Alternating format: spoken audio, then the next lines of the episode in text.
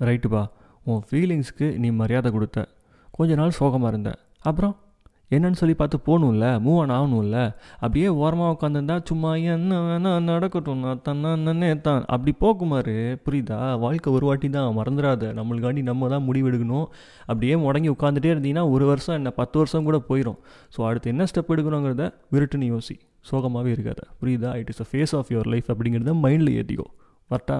பாய்